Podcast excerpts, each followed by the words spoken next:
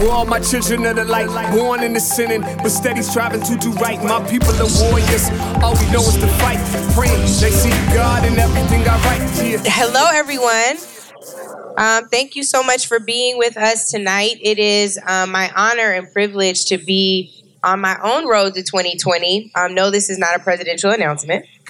Um, but throughout the course of this election so far, it has been so important to me that we're able to have conversations with people who are running for our votes and really need to answer questions about issues that we find most important to us. Some of those there are there are tons of commonalities throughout the country on issues that we care most about, and some of them are divergent, and that's okay.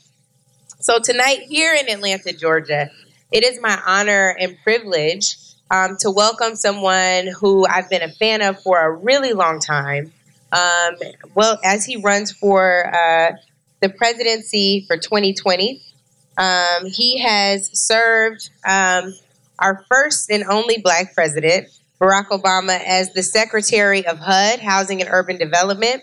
And he announced his campaign um, and is focused on issues near and dear to the hearts of so many of us. Um, he also has a twin brother that we might talk about a little bit tonight. But it is my honor and privilege to introduce to some of you and welcome to so many more uh, Secretary Julian Castro.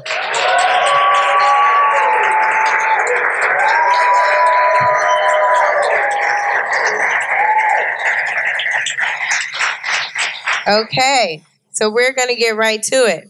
Oh, Fox News came to see you, Secretary Castro. Look at that. Fox News, just remember the facts, okay? Remember the facts. Remember the Hopefully facts. they'll be nice today. Wait, and if they're not, I will have the full tape to run that thing back. So, um, we are going to jump right in. Um, for those of you who have followed the podcast, you know that I do a little ice breaking round, and it is a rapid response round. Are you ready? I'm ready. Okay. The first one. This is a just a preference question. Uh, latte or green tea? Ah, I hate green tea, so latte. latte. Okay. Uh, breakfast potatoes or grits? Uh, breakfast potatoes. What? Yeah. Don't kick them out yet, y'all. Don't kick them out yet. All right. Uh, candied yams or mac and cheese? Uh, candied yams. All right. Candied you just yams, you yeah. just got your card Yeah. back. You Candied just you just got it. Candied yams. Trying to recover here. Thank you, thank you. But you better make sure you can eat that. We're gonna be watching for it next. They're bringing you some up. I heard. I'm just kidding. Um, in living color or Martin? Uh, in living color, because it launched so many people's careers. Yeah. It launched so many people's careers, so much talent on the stage. Yeah. Yeah. Okay. Uh, this one might be an easy one. Atlanta or Savannah? You would think this would be easy, right? But Savannah is very charming. So I, but Atlanta, because it has it all. Has it all. They said A Town down. They, they almost kicked us both out for that one. All right. Um, greatest rapper of all time. Ah. Tupac. Ah! Okay. You just got points with me. There's some Biggie fans out here real pissed though. Okay. Uh, now I want to do a word association. Word that comes to mind with Andrew Yang. Uh, thousand dollars free. That's three words, but I'm gonna let you go with that. You are on message. Uh, Melania Trump. Quiet. That's true. She is quiet. That's true. Um, Democratic primary. Fractured. Um, Stacey Abrams. Talented.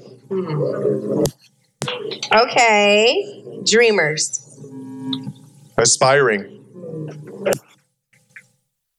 Joaquin Castro. Good looking guy. Good looking guy. Good look. That guy looks good. Even with that beard. Oh, dang, that was my next one. I was gonna say Joaquin Castro's beard. You all, that's trending today if you haven't noticed. All right, my last one is reproductive rights. Uh, access. Hmm. You know, everybody needs it. Okay. Well, you made it through the rapid round. Okay. So So Fox News is already trying to shut already, us down here. come on, you Yeah. guys. Come on. Um, okay, so one of the the next things I want to get into is we touched on the Democratic primary and rapid round. What Democratic candidate right now? On, please, please, it's not cute. Um, what Democratic candidate right now are you the closest to, Um, personally? Well, I mean, I've had uh, good conversations with uh, really mostly with three people with uh, Cory, because he and I both went to Stanford. Maybe no Stanford grads here. I, He's know, like- I expect like something. Stanford, shout something. Just Uh, pretend like you did. Yeah, there you go. Uh, with Kamala, uh, we've talked on the phone a couple times. Then every time we time we see each other, we chat. You know, and then with Elizabeth Warren. Okay. Uh, so I've probably talked to Warren the most, but really with those three, I've had a good relationship. I have a good relationship with everybody. I mean, there are 16 other people in it right now, but those are the people that I've talked to the most. Um, when you think about a candidate um, in the field right now that you disagree with the most, who do you disagree with the most? Not personally, but on policy. Like, I don't see, there's too much light between our positions. I think it's probably different for the issues. Um, you know, obviously on the debate stage, I made clear my disagreements with Vice President Biden on immigration and on health care. Um, I've also expressed a disagreement uh, with uh, Mayor Buttigieg on some things. Um, yeah, so just different. From, I, you know, I I think that Andrew Yang's um, approach is a clever approach and it has some to recommend it, but you know, I don't agree with saying that you're just going to get a thousand dollars, but we're going to take away any kind of other programs that people can access because I don't think simple. So you know, there are things that I agree with and things I disagree with that folks have said. Um, and since you just brought up um, Vice President Biden, you had a moment two debates ago. Um, and I'm interested to hear your approach. Oh, I remember it. I remember it. I Yeah, know you yeah. remember it. I wasn't questioning your recollection. Yeah. But speaking of memory, what happened is this debate is you challenged him on if he remembered what he said just two minutes ago. Uh, when you think about that moment, is there anything about it that you would have done differently? Uh, no, I, I know uh, what they were suggesting, but in the moment when you're up there debating, you know, I mean, it's responding very quickly. And what I was responding to was that he had denied that he said uh, that people, some people would have to buy into his plan, and so that was kind of my reflexive response. You know, it's interesting to me that if my response had been you know somebody else on that stage to Cory or to Kamala or to anybody, I don't think that the media would have run with that in the same way. And I, you know, I wasn't intending to um, make the claim that the media went with, but what I saw that night was that you know what happens when a narrative takes hold and then it just you know like just goes. Like wildfire. And so Yeah, I mean, in, in fact, to me, one of the interesting things was that uh, whether it was the root or another a number of other um, um, minority publications and journalists of color actually gave that moment a more full rendering, right? But you know, the, the MSNBCs of the world, the CNNs of the world, the New York Times, and so forth, there was one narrative, and it's that I had attacked him on his age, which that was not my intention. Um, so then would you say you're not an ageist? Of course, yeah. I wanted to give you yeah, the I mean, I have made it very clear the whole time, right, that I think it's not your age necessarily, and it's not even your experience necessarily that is the most important thing. I really think it's somebody's judgment. Somebody can be 80 years old and have great judgment and wisdom. Somebody can be 40 years old and have great judgment. And for voters, I think it's about identifying what is the judgment that people have shown, right? And that's what the whole process is about getting at. If I were just, you know, or when I vote for somebody, right? Um, that's what I want to know. Like, what is their judgment and what is their vision for the future? When you um, think about the fact that we're sitting here in Atlanta, um, there is another debate tomorrow. Um, it's one at Tyler Perry Studios. You didn't qualify, um, which has to be immensely frustrating. Um, but you have placed a supreme value on the voices and the votes of Black people. So you're in Atlanta.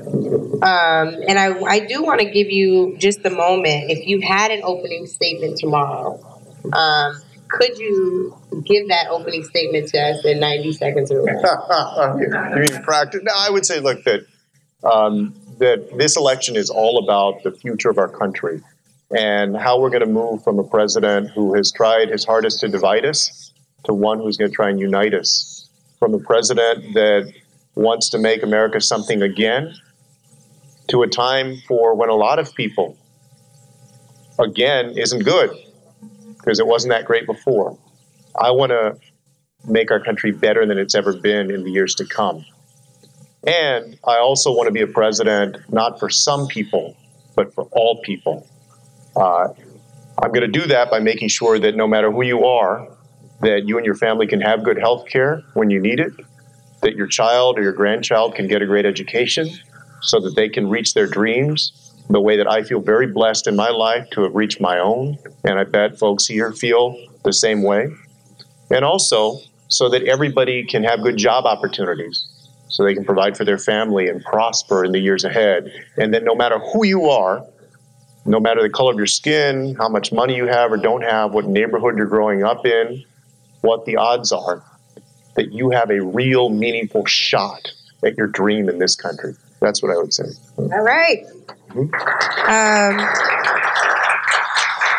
I think what is also very important to me is um, I had a mentor once in high school who used to say all the time, he who defines rules, as it applies to me, she who defines rules. And so he said one of the greatest um, uh, positions of power we can ever have in life is defining ourselves. So when you think about that, who is Julian Castro? Yeah, this is one of those like philosophical slash existential so questions. because what yeah. happens, like just so you know, the re- part of the reason why I'm doing these podcasts, I think it's important for people to not just see rhetoric on the debate stage. Sure, sure. Yeah. It's important for people to know who these candidates are. You know, yeah, like, yeah, yeah. No, but no, it's it's not to not to demean the question. Yeah, I don't mean it that way. I mean to say yes, like it takes a little deep. bit more time to you know kind of. I want to give people an honest answer to that. If that's not that's not a question you get asked on the campaign trail every single day. And really, that's not a question for of me as a candidate. That's a question of me as a human being, right? Um, and so when you ask who am I, uh, you know, I've always thought of myself as a fighter for people that need somebody to fight for them. Um, you know, I grew up with a very particular perspective. I grew up with a mom who was a Chicana activist that was part of the Mexican American civil rights movement. And so I got into public service so that I could help people. Like, I don't believe that that's a bad word. So, you know, when I think about who I am, so to speak, in the context of what we're doing, it's as a fighter to help people to be able to achieve their dreams. I love that. And um, brings me to my next point. I had to hold this so much because you just asked me about Andrew walking up here. But I talked to Andrew Gillum, and he said about you, um, come on, man. This is the good stuff, so we get the static. Come on. Um, one of the most honest, sincere, and loyal people I have ever met in politics, a true friend. And he talked about um, the critical role that you played um, as the founding class in the Young Elected Officials Network um, and the fact that you've always been engaged. And so, um, for the people who are just kind of meeting you on the campaign trail, to have someone who says you're the most honest person in politics they've met, that's big because we know that politics isn't necessarily for being the honest business. What do you think about that? Uh, well, I'll have to tell you. Text him. Yeah. Um, no, I mean, and the feeling is very much mutual. First of all, with Andrew, out of what everything that happened in 2018 and all of the celebration of that night, the most heartbreaking outcome was Andrew coming so close and not becoming governor. Uh, and I know that he will if that's what he wants in the future, or president in the future if he wants to. Uh, but I got into politics, like I said, so that I could help other people be able to achieve their dreams in the way that I feel that my brother and I have been able to achieve ours. And I also believe that you, if you're in it, right, that you have to be honest. That we have way too many examples of um, dishonesty and lack of integrity in the Oval Office, but all the way down, as y'all know, where I grew up at school boards, right, um, in local politics. At least my experience was that too often times in the communities that need honest honesty and integrity the most sometimes you find that the least in our elected officials. And so i wanted to change that you know at every level. When i was on the city council when i was mayor when i was hud secretary I've tried to conduct myself in, in an honest way and tried to reform the ethics rules and laws, uh, and also admit it when I made a mistake. I mean, in 2016, I violated that Hatch Act, you know, the, the one that Kellyanne Conway is like violated 50 times or something. 50 times a day. Yeah. yeah. No, inadvertently, you know, when I was advocating for Secretary Clinton and I mixed my personal role with my professional role and I said when they brought that to my attention, yeah, I made a mistake and I'm going to make sure that it doesn't happen again. And so I think you have to approach it with honesty and integrity and be big enough to understand when you've made a mistake and then go on, you know? Um, and to that, um, I think one of the things that is also super interesting about not just making mistakes, but in creating pathways um, of opportunity for um, different constituencies, you've taken on um, in your role in this race as someone who is uh, a chief racial justice advocate um, in your campaign, do you feel like that's hurt you by taking on issues of race in a, in a climate where they tell us it's the white working class voter, we need to get those Trump voters back? What do you say to that? Uh, yeah, I mean, what I see in this election is that is that there's a media narrative, uh, and that may well reflect you know a good portion of the voters out there that think that the best way to beat Donald Trump is to appeal to a moderate to conservative base that Donald Trump is popular with and to appeal to the white working class in the Midwest. And look, I think what we need is a nominee that can appeal to everybody. Right? I think what we need to do is that we need to go electrify that Obama coalition from 2008 of uh, people from different backgrounds, young people, uh, older people, working people in different parts of the country. Uh, and that's how we're going to win. The other thing that I pointed out, and, and now I've, you know, other people have pointed out as well, is that folks think about these states that we lost in Michigan, Wisconsin, Pennsylvania, and they think of rural communities. I mean, what powers our base, our votes in Michigan is Detroit. Right? What powers our, our, our votes in Wisconsin, a lot of it is Milwaukee and that area. And in, in Pennsylvania, it's Philadelphia. And so there are these important constituencies in those states that sort of just in the in the media narrative that's just being washed over. And and I have said that I think it's a mistake to only focus on that because what we risk is giving Trump a chance to do the same thing that he did in 2016. He won in part in 2016 because uh, black turnout fell from 66% in 2012 to 59.5% in 2016, and Latino turnout fell from like 48.5% in 2012 to 47% in 2016. So we need somebody that can excite the whole spectrum of, of Americans. So, in, in speaking of the whole spectrum of Americans, you recently, um, in comments that I posted on my page, talked about the Democratic primary process um, starting in Iowa and New Hampshire as a way of kind of um, dismissing the role that Black women historically played in the party, saying that um, thank you. You you know you led the way in these races in 2018 and in some instances in 2016, but we're still going to start in these mostly white states. I know you caught some flack for that, especially in the primary states. But why was that important for you to say in right now? Uh, it was in the vein of what I see as this this media narrative, popular thinking about how we should campaign, and also, I mean, like I just see that as a very obvious change that we need to make, and I see it as really a hypocrisy that we're dealing in because Democrats have gone after Republicans, as we should, for suppressing the vote of people of color. Right? I mean, I agree with many people who have said would be governor if Brian Kemp hadn't dumped a whole bunch of people off the rolls and found other ways to suppress their votes. Right? I mean, she she deserves to be governor of Georgia right now. She she deserves to be governor of Georgia right now. But so what I'm saying is we can't we can't push and push and push against these Republican efforts. We should, but then just turn around and start the most important nominating process in the whole system, the nominating process for president, in these two states that hardly have any black people, that I think are the third and the fifth or sixth um, uh, whitest states in the whole country. And that we need to find a way to ensure that the values we've espoused of diversity and of recognizing that everybody has a place at the table, for that to be reflected in our presidential nominating process. Iowa has had its caucus since 1972. We've changed a lot as a country in, almost 50 years. We've changed a lot as a Democratic Party. I mean, think about that. 1972 think about the timing of that. I mean, we're here at Paschal's at this historic spot for so many of the conversations that shaped and the action that shaped the civil rights movement. 1972 was right after the black community really had moved fully over into the Democratic Party. Shirley Chisholm was running for president that year in 72.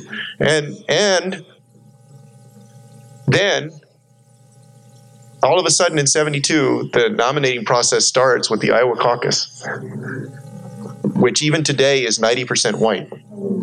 I mean, what sense does that make? Didn't make sense then, and it certainly does not make sense in 2020, almost 50 years later. And I'll tell you, Angela, I mean, it's fascinating. I mean, this this has been more taboo for me to say this, for me to tell people in Iowa and in New Hampshire, hey, hey, hey, you know, maybe we should let other states have their turn. That's more taboo than arguing for Medicare for all, or you know, we need to we need to redo, or we need a uh, you know revamp of our tax code, or anything like that. I mean, I told folks the other day, if you are a Democrat and the most important thing to you is that your state gets to go first in how we nominate a president. I mean, you know, I I think that we can do better than that. And so I think I actually believe that in the years to come we will. I was very heartened to see yesterday in the Cedar Rapids Gazette there were six or seven people from Iowa, uh, who, including the chair of the rural caucus of the Iowa Democratic Party, that wrote an op-ed saying yes we actually do need to change this. So little bit there's there's support even in Iowa and New Hampshire. I, I don't want to paint everybody with the same brush. There is sub- substantial support even within those states of people who recognize that we need to do it differently. What so. state do you think should go first? Uh, well, look, I know there have been Texas wouldn't be bad. no, no, look, I, there are different ways to analyze it, right? Yeah. So it's not my place to say, look, take this state first um, I think what should happen is that people from different parts of the country and of diverse backgrounds should get together at the DNC uh, and they should put a process in place. That process should look like this it should say, okay, what states reflect the diversity of the party? Also, of course, there should be a consideration of, you know, how big is a state? Because it's true, you know, the smaller the state, the more somebody that doesn't have all the money in the world is often able to compete. Does it have a good mix of rural and urban? Right. Um, and and this is what I would add that a lot of folks have not talked about. If we really believe that that states should have pre-registration, that they should have uh, absentee voting, uh, early voting. In other words, if we believe that they should put all these things in place, why don't we reward the states that actually have done that? So that we're living by our values. Those are reflected in our nominating process. And then come up put all of that, you know, into the hopper and then come up with a rank order of these states and then allow them to take turns every now and then so that it's not always the same state because I will say that what's developed in Iowa and New Hampshire, and it's not their fault. I mean, this this happens if you have the same states to go all the time. Is there's a cottage industry in the media, in business, political consultants that exist because of the fact that they go first, right? And maybe more detrimental to policymaking is that there are certain business interests that exist sharply in those states that have a greater hold on American politicians because they go first. I've gotten asked more about ethanol in Iowa than I ever have about mass transit, you know, or transportation or other big blockbuster issues. Now, we should answer questions about ethanol, right? But I also think that having it there over and over again produces a strength in those industries that is out of proportion, right? And that we need to look at that, and that switching the states around would help with that. You you hit on um, voter suppression um, in talking about this. This is uh, almost a democratic version of voter suppression. At least it could be uh, because we're silencing voices from the outset who are the base and the foundation and the most loyal parts of the party. Um, when you think about what's happening from an election security lens, um, knowing I think there are at least three bills the House has sent over to the Senate for consideration to ensure voting machines are up to par and all of that. Why isn't that a bigger issue right now, especially when we think about all of the challenges that the party has in galvanizing voters, newer voters, um, folks who maybe for the first time are registering. Um, should this be a bigger priority? Should we be talking about election security more, given what happened in 16 and 18? Uh, yeah, I mean, to their credit, as you know, Democrats in Congress have forwarded, have moved legislation on this, and Mitch McConnell keeps saying that he's going to do something. First, he said he wasn't, then I think he said he would do something about it to fund the necessary investments that we need to make in election security. I believe what we need is we need a national cybersecurity standard to protect the integrity of our elections uh, from a cyber defense perspective. And then also, we need to update all the equipment everything out there. I mean, y'all have gone to people have gone to vote, and you go to vote, and some counties they have new machines um, with a paper ballot. You know, auditable paper ballot. Now, my home county, Bexar County in Texas, that has San Antonio, has that. Others, you know, you're, you're going off ancient um, election equipment. We need to standardize that. At least standardize it by state, if not nationally. But that's going to take an investment of resources from the states and the federal government. So yes, and I actually we do get asked that. Yeah. We do get asked that on the campaign trail plenty of times about election security. You're right that it hasn't been something really that's come up much on the debate stage or as a hot button issue. I think probably because that's something that. Um, folks assume you know is is not super controversial within the Democratic primary or for whatever reason. Yeah. Um, in the last debate, um, you mentioned someone's name who had pricked, the hearts of so many in my community, and you were the only candidate to do so. It was Tatiana Jefferson.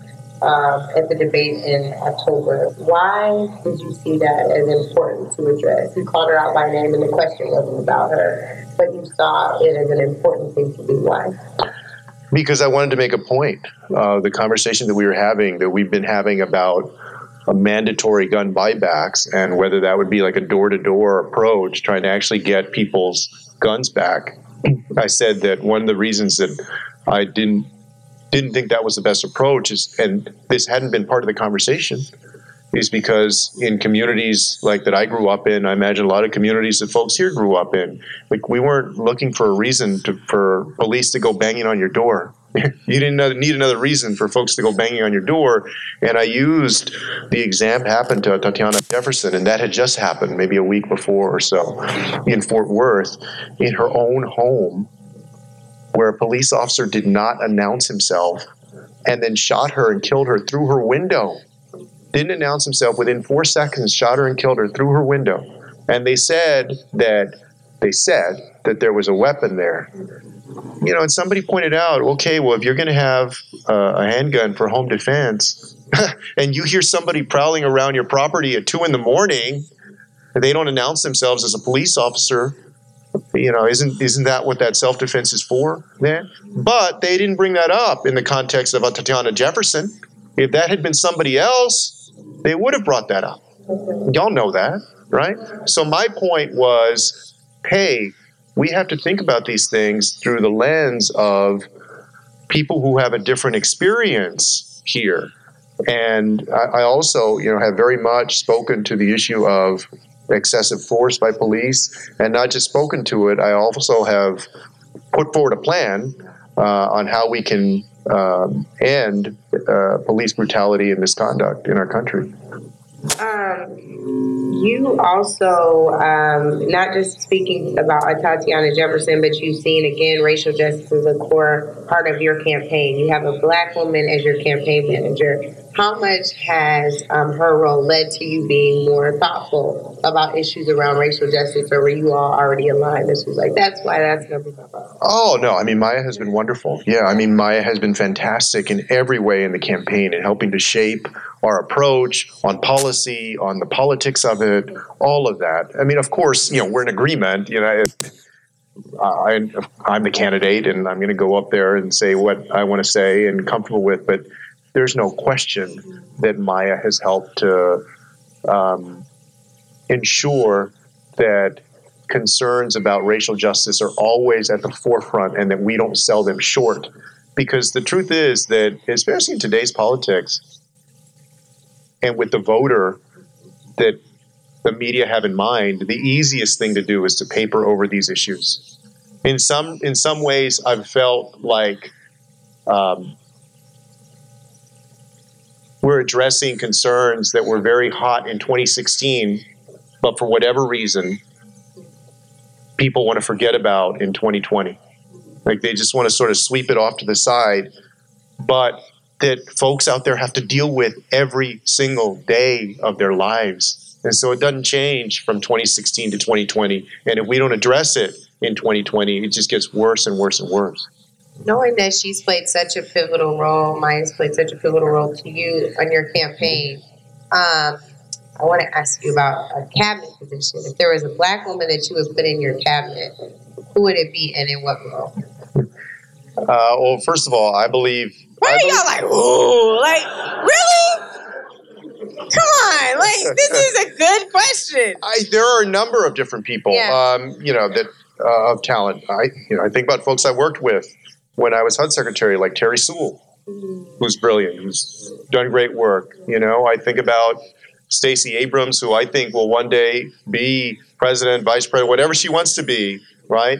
Uh, I think about uh, Karen Bass, who's very accomplished and today is uh, heading up uh, the Congressional Black Caucus. So there are a number of different people that I would consider for my cabinet, people of talent, uh, of experience that would lend um, a powerful voice to the work that they're doing and, and who really believe in the mission of their organization. One of the saddest things about um, what we see in the Trump administration is the people that are in those positions, whether it's Rick Perry at Energy and he forgot that department of the three departments that he wanted to do away with. Run that tape back, y'all. That was bad or Dr. Carson that succeeded me at HUD. Oh, I had you know? a Ben Carson question. There you go. I mean, who, of course, you know, in many ways, very accomplished in medicine, and you know, I'm sure is a nice man. that. I'll say it. You don't have to say it. You should have left his ass right there. You know, medicine. But my problem, Retired. you know, my issue with him is that he seems to think that if you're poor, there's something wrong with you. Yeah. I don't believe that if somebody's poor, there's something wrong with him. Like I don't believe in um, in scapegoating people who are poor. Uh, and so they don't believe in the mission of the organization. Can I tell you something? I know somebody must have, you have a great team. Somebody properly briefed you on my last question to Elizabeth Warren about the cabinet because you gave me three people. That was her question. Your question was one black woman in what role? So you start with Terri Sewell. Where would you put her in your cabinet? Oh, I think there are a number of different places that I would put. Uh, uh, Just one. Secretary of, of um, Commerce. Secretary of Transportation, um, Stacey, either Vice yes. President, uh, Secretary of State. I think a number of different positions. We just got an announcement also, today. Did y'all catch that? Uh, Did y'all catch that? Stacey, you know, very talented and and have experience that is you know uh, multi-leveled and uh, you know, would do a great job in a number have, of different I positions. have one more super black question for you, and that is that is it is our 400th year here. Um, and you were one of the first candidates to. Oh, I'm, I'm giving him a lot of first today. Have y'all noticed this? Look it up. I'm not lying to you. Fox News. I'm not lying to you either. There's a Fox News mic up here. Um, reparations. Yeah. Um, President Obama, who you served under, didn't want to address reparations in either term, right? Was very uncomfortable with. He kind of couldn't. Well, I would argue he couldn't. As a black man, he's having a hard enough time get his agenda across. But what we also can't do is not talk about reparations or move the needle on that. You move the needle on that. What do you think, um, briefly, because I know we have student questions, uh, what do you think a successful plan looks like? I think a successful plan for reparations in this country begins with the legislation that Sheila Jackson Lee, Congresswoman Jackson Lee out of Houston, uh, has put forward. I think it's uh, HB or HR 40. HR 40. HR 40, um, which would create a commission that would then look at reparations and make a recommendation to the Congress, to the president on how we should move forward. To me, success would also look like ultimately finding a way to compensate the descendants of slaves. Um, and also do some of the things that other candidates have talked about, which is more broadly make investments in education and job opportunities and other things, but would also include specific compensation. That's my view. Um, but the last thing I'll say about that is I also don't believe that if we're ever going to accomplish that, it can't be just one person, even if that's the president, one person's view of how it should turn out. You all know that, um, you know, in this country, we spend a lot of time tap dancing around race still.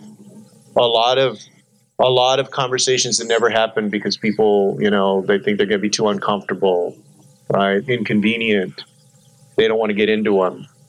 And people often ask, like, or sometimes they ask, you know, like, why, why are you talking about reparations? Number one, I believe that there's a moral debt that we have not paid, and there's an actual debt that we have not paid to families.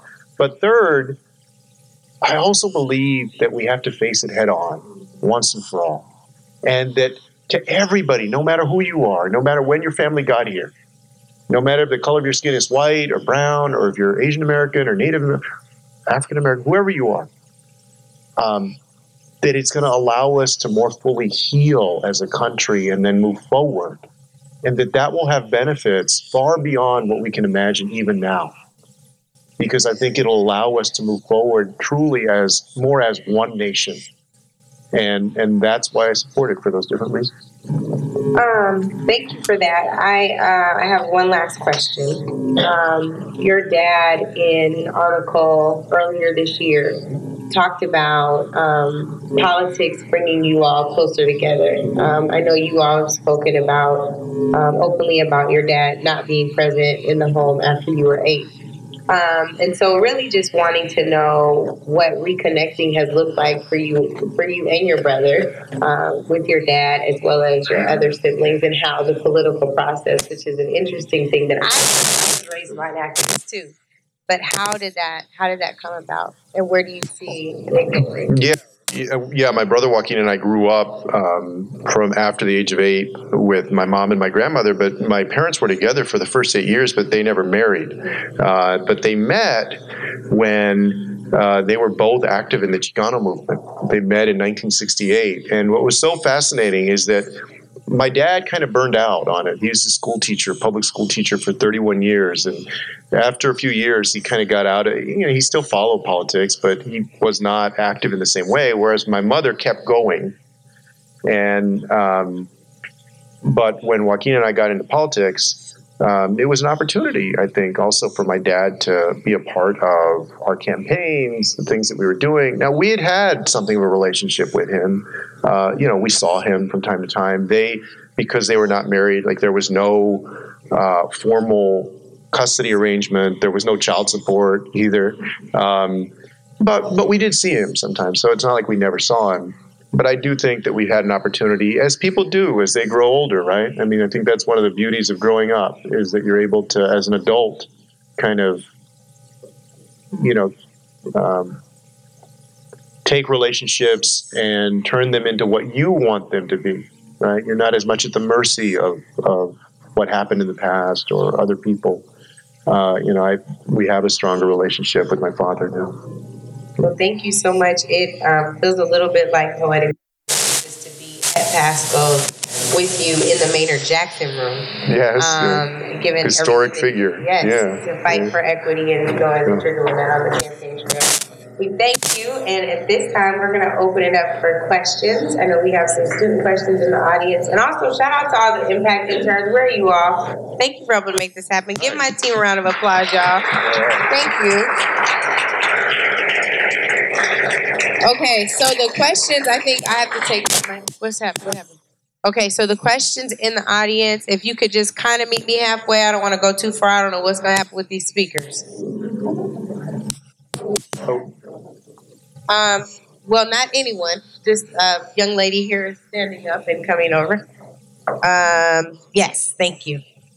If you could just state your name, make sure it's a question. I'm gonna hold on to that because I've been touching it and I got a little cough, but I also want to make sure it's a quick question. Absolutely. Yes, ma'am. My name is uh, Bobby Simpson, and my question is you spoke to dealing with issues of race, and you talked about programs. And I'm of the thought that programs are what we've had, and what we need is the institutions to change.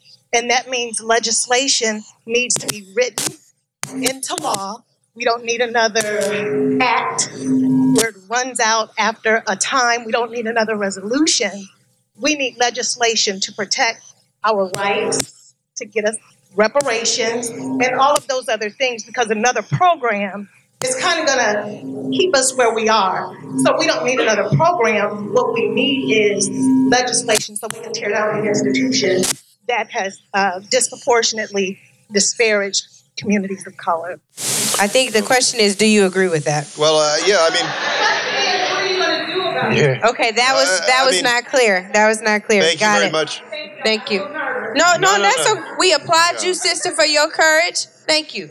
No, What are you thank you, very much about for the it? question. Yeah, so for, let me begin by saying what I did have done about it during my time in public service. When I was Secretary of Housing, one of the things I'm most proud of is that we actually passed the most groundbreaking regulation to help further desegregate communities since the Fair Housing Act, something called Affirmatively Furthering Fair Housing, which said to any jurisdiction that received HUD money, cities, counties, housing authorities, hey, you have to get more serious and deliver us a plan about how you're going to ensure that there's equal housing opportunity.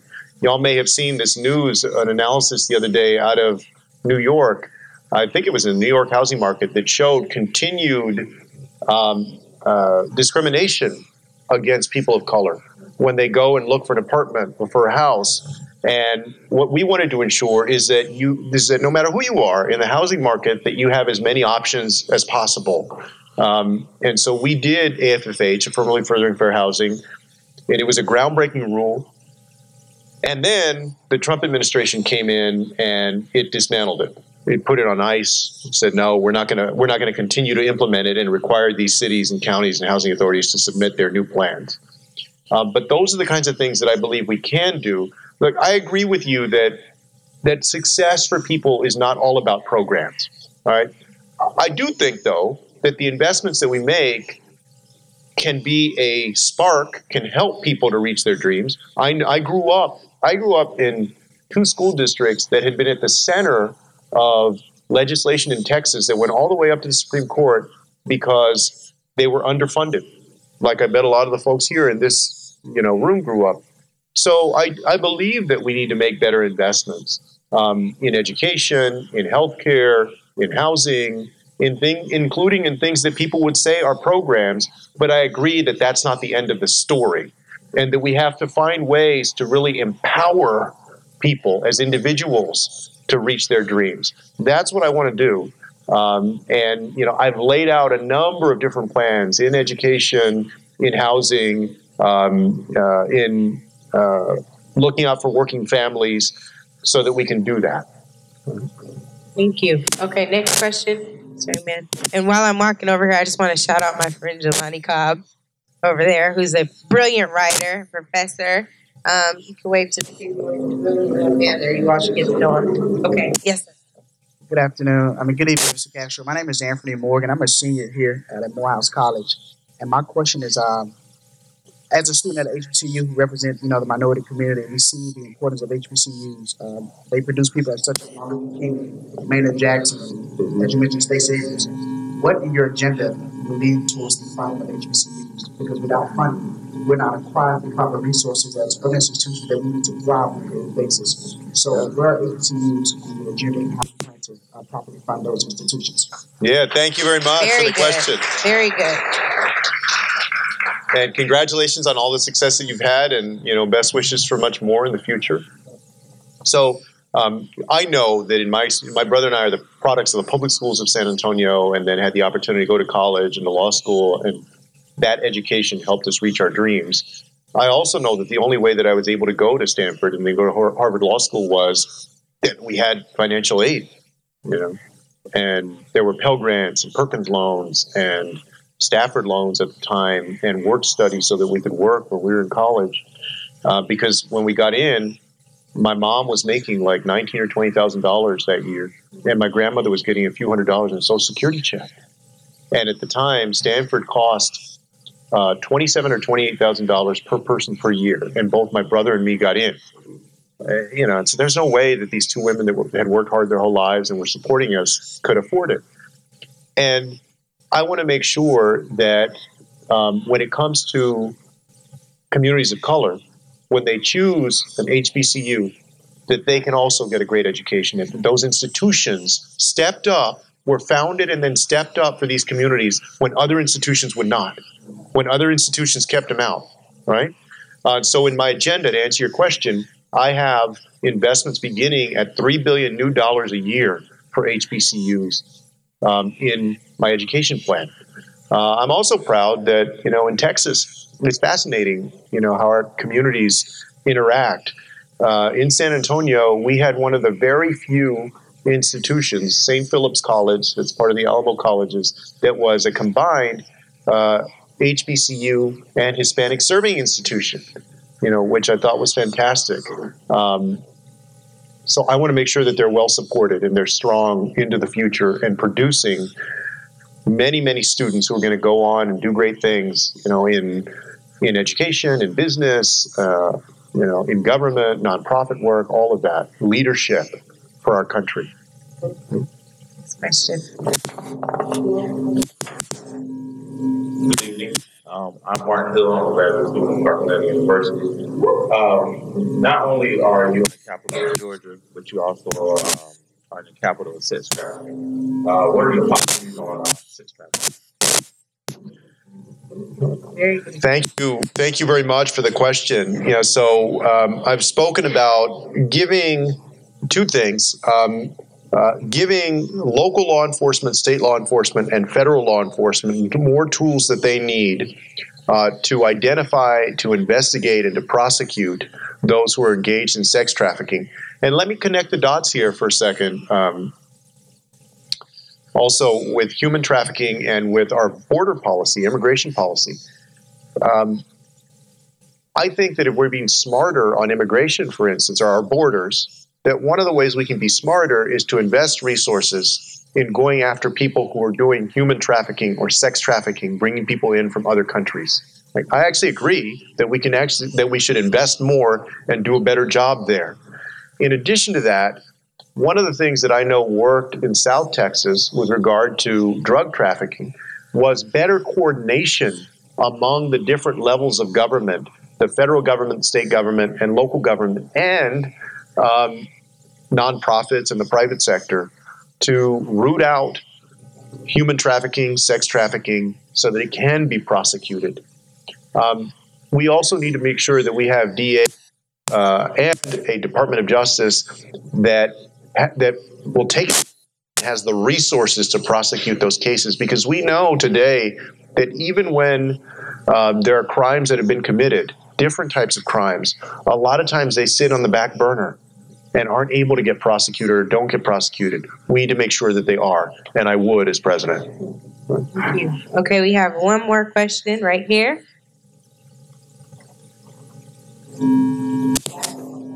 My name is Jerry Wilson. I'm a graduate of Howard University.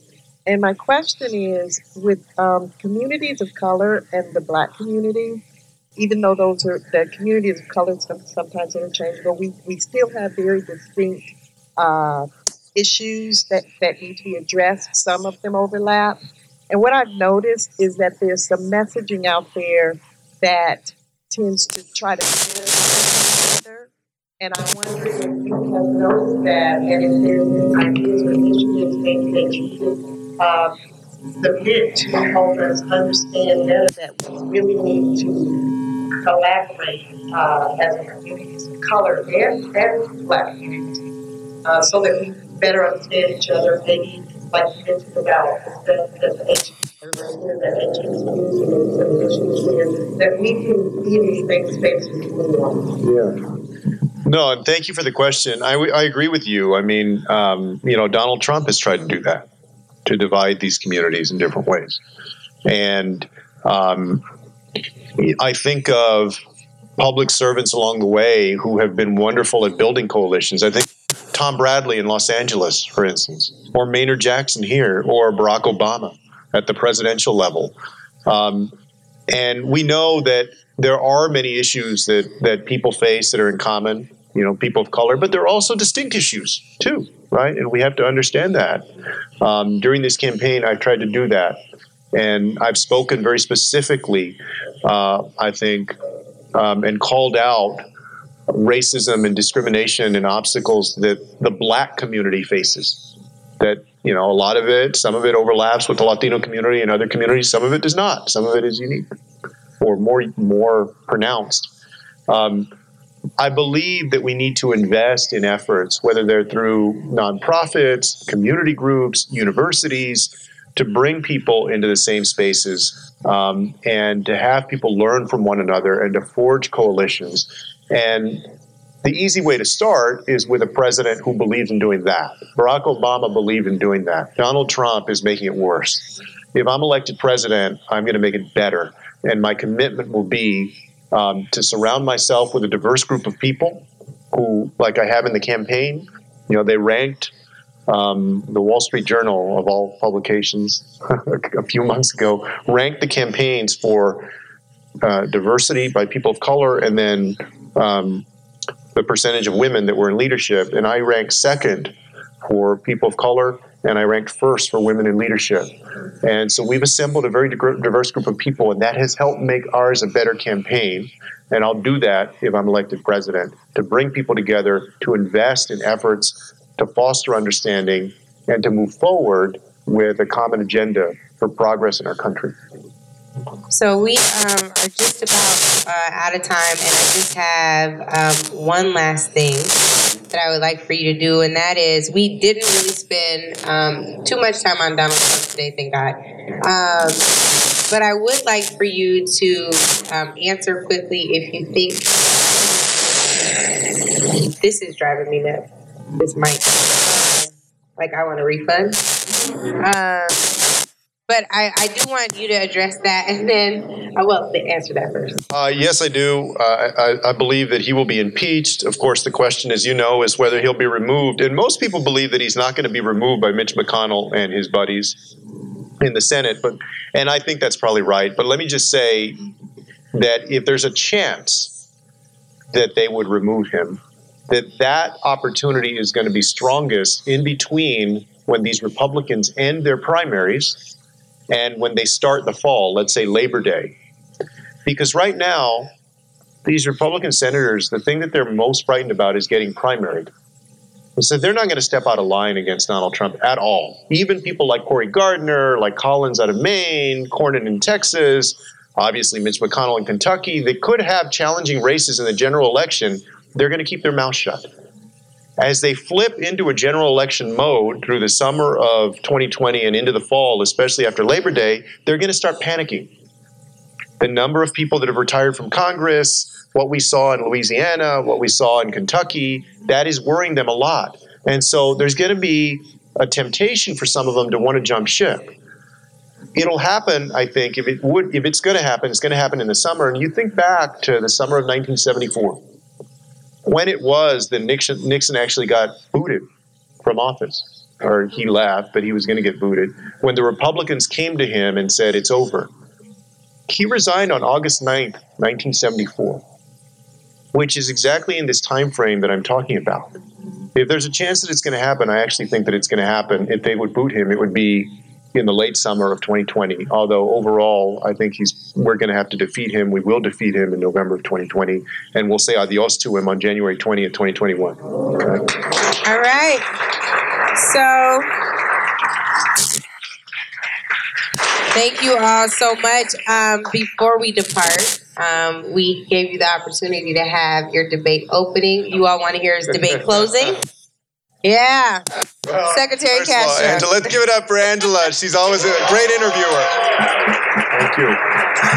Uh, look, to all of the interns, thank y'all. Thank y'all for making everything run so smoothly today. Uh, and to Besides everybody who came mics. here, uh, except except the static. Uh, uh, to everybody who came out here, look, um, you know, we're at a very crucial moment in our campaign. Uh, I'm not going to be on that debate stage tomorrow night, but the fact is that even though I'm not there, we've already influenced the debate that's taking place in our party. If they get asked a question about housing tomorrow, it'll be because we've kept speaking to the affordability crisis that we have in communities like Atlanta and others throughout the country and demanding that a housing question be asked at these debates. If they talk about immigration, it's clear that other candidates have moved their position because of the strong positive vision that I put forward on immigration. If they talk about police reform and accountability, it's because we brought it up first and actually put out a plan. And if they talk about communities that need things as basic as clean water, it may be because I went to Flint first in this 2020 cycle and then put forward a plan on how we can make sure that things like Flint never happen again, that we eliminate lead as a major public health threat. I want a country where every single person can prosper, where everyone counts. And we have an America where each and every person is able to reach their dreams, no matter who you are. Thank you very much.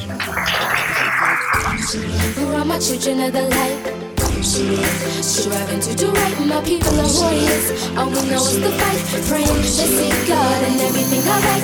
Yeah, we're all my children of the light. Striving to do right, my people are warriors. All we know is the fight, praying to see God and everything Now call me the yellow. I say I'm just my father's daughter, like Christ, my body beating, but I refuse to holler. Won't give them the satisfaction, but I let the tears flow.